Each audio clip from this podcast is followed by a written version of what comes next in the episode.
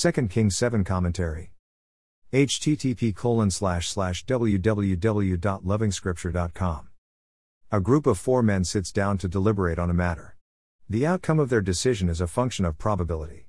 It can go either way, so we think. A more powerful army has laid siege to Samaria. Conditions within the city are fast deteriorating.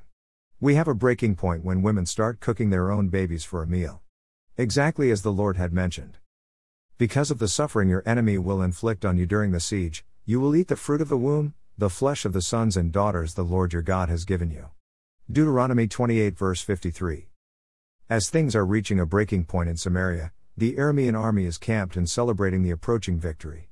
There is only one way and one outcome, so they think. But who knows exactly what the Lord is doing? Who can tell if and when the Lord intervenes and how?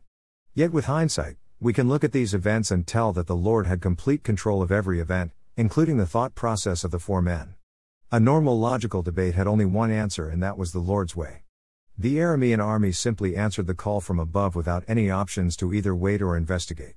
The siege had one outcome as determined by the Lord, and that was the only way. Through normal daily activities, we can see the workings of the Lord. This can be very amazing and at the same time mind boggling. We are looking at a much bigger operation by a much bigger God. It is this God and Lord that the king's servant belittles. He receives an appropriate punishment for it.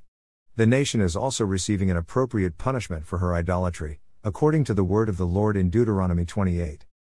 When you read Deuteronomy 28 and the section from 15 to 68, you generally feel Moses is speaking in parables by using horrific pictures of consequences to warn the people. But when you read of women eating their own children like we saw yesterday, then you know Moses wasn't joking. But again, who bothered reading the scriptures in Israel? The scripture is speaking today on many issues that we are going through. Who wants to have a look? Who wants to check what the Lord is saying concerning these events? Who thinks of the Lord as being in charge and having control of events?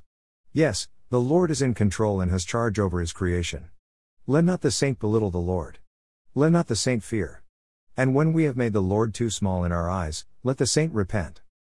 More resources visit http www.lovingscripture.com.